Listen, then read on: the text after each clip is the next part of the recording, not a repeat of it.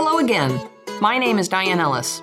Welcome to episode three of the FDIC's ongoing podcast of Crisis and Response An FDIC History 2008 to 2013. Episode 2 covered the origins of the financial crisis, and we ended by discussing the events in September 2008. People will recall just how bad things were. That month saw Fannie Mae and Freddie Mac taken into government conservatorship, the largest bank failure in FDIC history, Washington Mutual Bank, the first government assistance to American International Group, and the bankruptcy of Lehman Brothers, the largest in U.S. history. In this episode, we're going to pick up where we left off and start looking at how the FDIC responded to the system wide problems of the financial crisis. Our focus this time will be on the FDIC's Temporary Liquidity Guarantee Program, or TLGP, which was put in place in October 2008 and is covered in Chapter 2 of the study.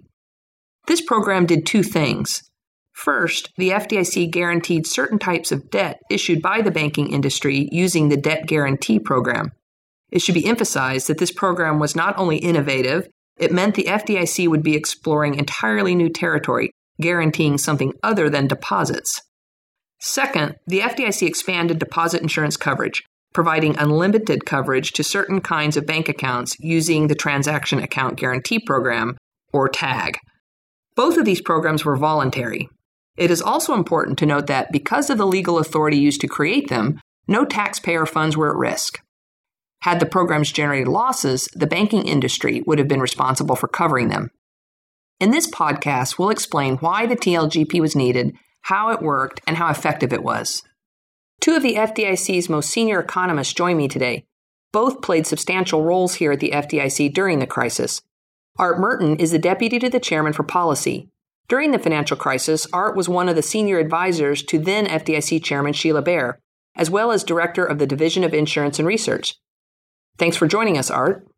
It's nice to be here, Diane. Fred Carns is principal advisor in the FDIC's Division of Insurance and Research, who's joined me on the previous podcasts. Welcome back, Fred. Thanks, Diane. Before we get into our discussion of the TLGP, we should give listeners some background on the special authority used to create the program, the systemic risk exception. A good place to start would be a few basics about how the FDIC dealt with failed and failing banks in the past, particularly during the banking crisis of the 1980s and early 1990s. You know, before 1991, the FDIC had a significant amount of discretion when it came to resolving failed institutions and assisting institutions in danger of failing. But one famous example of that kind of discretion happened in 1984 when Continental Illinois National Bank, the seventh largest bank in the nation, was about to fail. Regulators' decision to assist the bank and protect uninsured depositors and other creditors was the starting point for the decades long debate over whether some banks were too big to fail. Although Continental Illinois was a particularly notable case, the FDIC often used resolution strategies where uninsured depositors and sometimes other creditors were protected.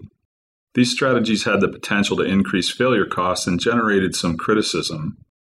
So by the beginning of the 1990s, a consensus developed that the FDIC should try to limit its protection only to insured depositors and should resolve failed banks at the least cost to the Deposit Insurance Fund.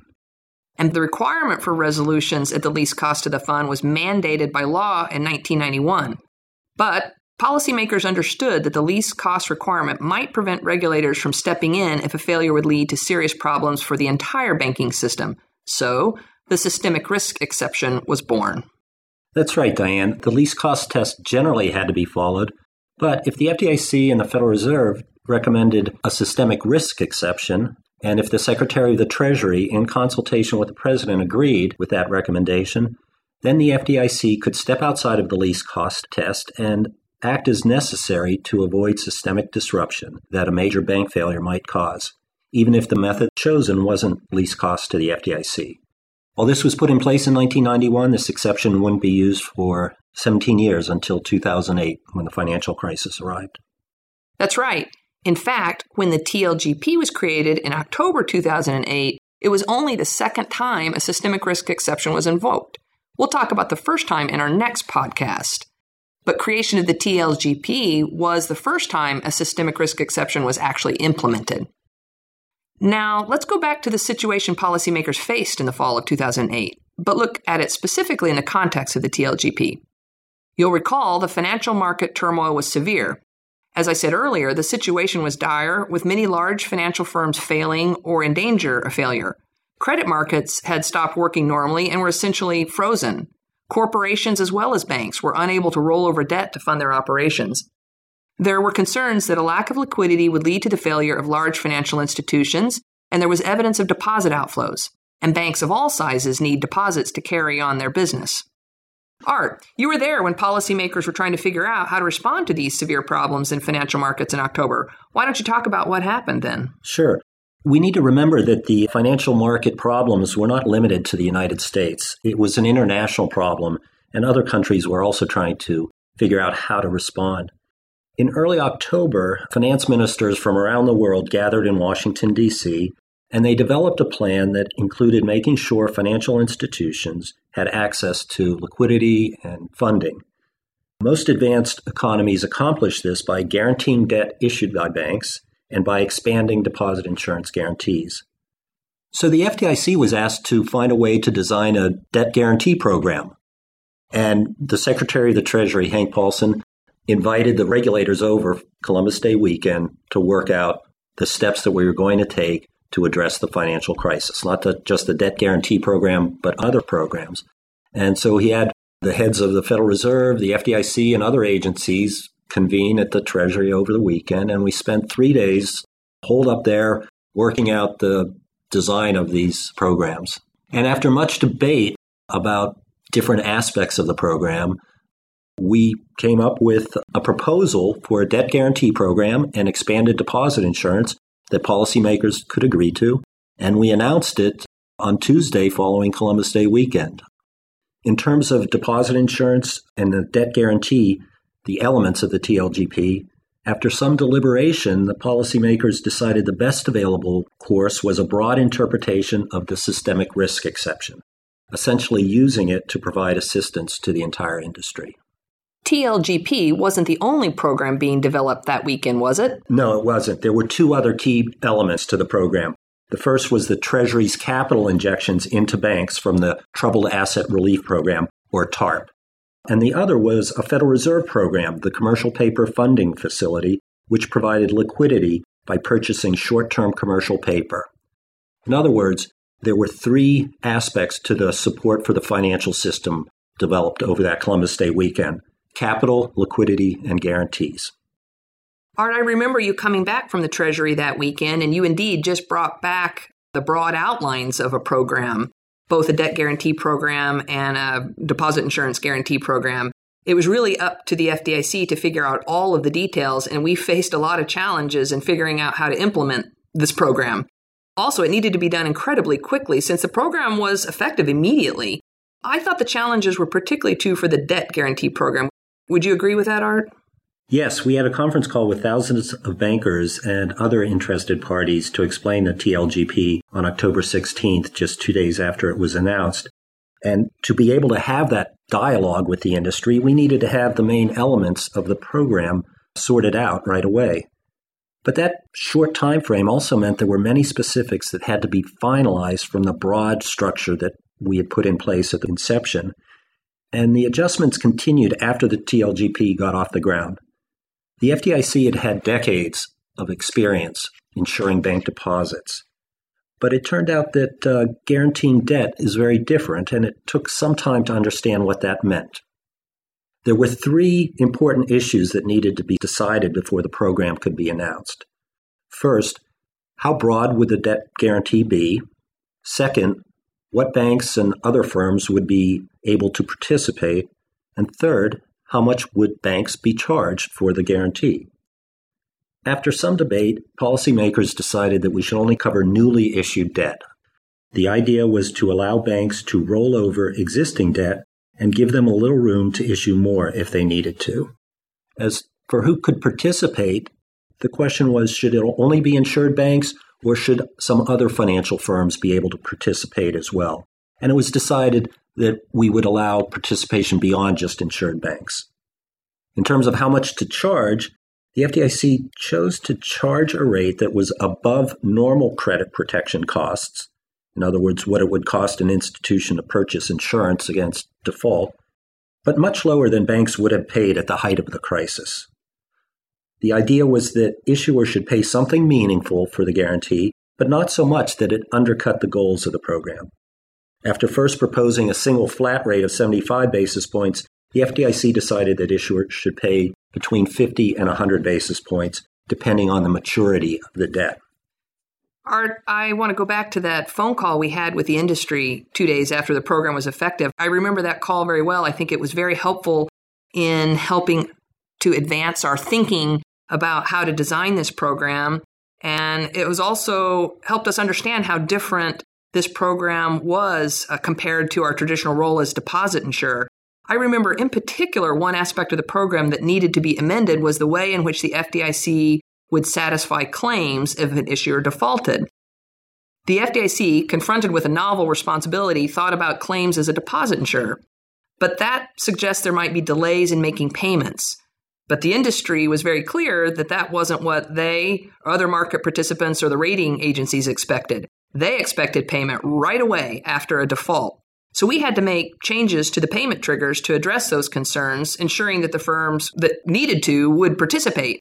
And as I recall, I think that was a pretty important change we made in ensuring success of the program. Would you agree? Yeah, I would. I would remember the phrase timely payment. Two yeah. simple words, but it took us a while to figure out exactly what that meant in terms of our debt guarantee program. And we had to have a lot of discussions with uh, market participants to really get the program on sound footing. That's right. So, Fred, let's turn over to the tag. How did the expansion of deposit insurance work? Since the FDIC had been guaranteeing deposits for 75 years at that time, I don't think it posed the same kind of challenges as a debt guarantee program. Uh, yeah, that's right. Uh, and we should keep in mind that Congress had already increased basic coverage level of FDIC insurance from 100,000 to $250,000. That was on October 3rd, 10 days before the TLGP was announced. But TLGP went beyond this. There was a concern that banks might face runs not by individual depositors, but by those holding deposits above the insurance limit, like small businesses and municipalities. And as a way to forestall rapid deposit outflows, particularly from smaller banks, policymakers decided to extend an unlimited guarantee on transaction accounts that paid little to no interest, hence the name Transaction Account Guarantee Program, or TAG. This was the first time the FDIC ever offered deposit insurance above the statutory amount. The FDIC also charged for the tag.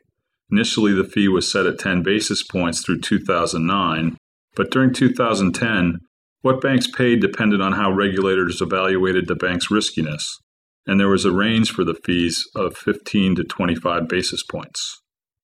Since this program was effective immediately, but many of the details were yet to be worked out, for the first 30 days, all eligible firms were covered by the program for free, but it was meant to be a voluntary program, and after that first month, fees would be charged.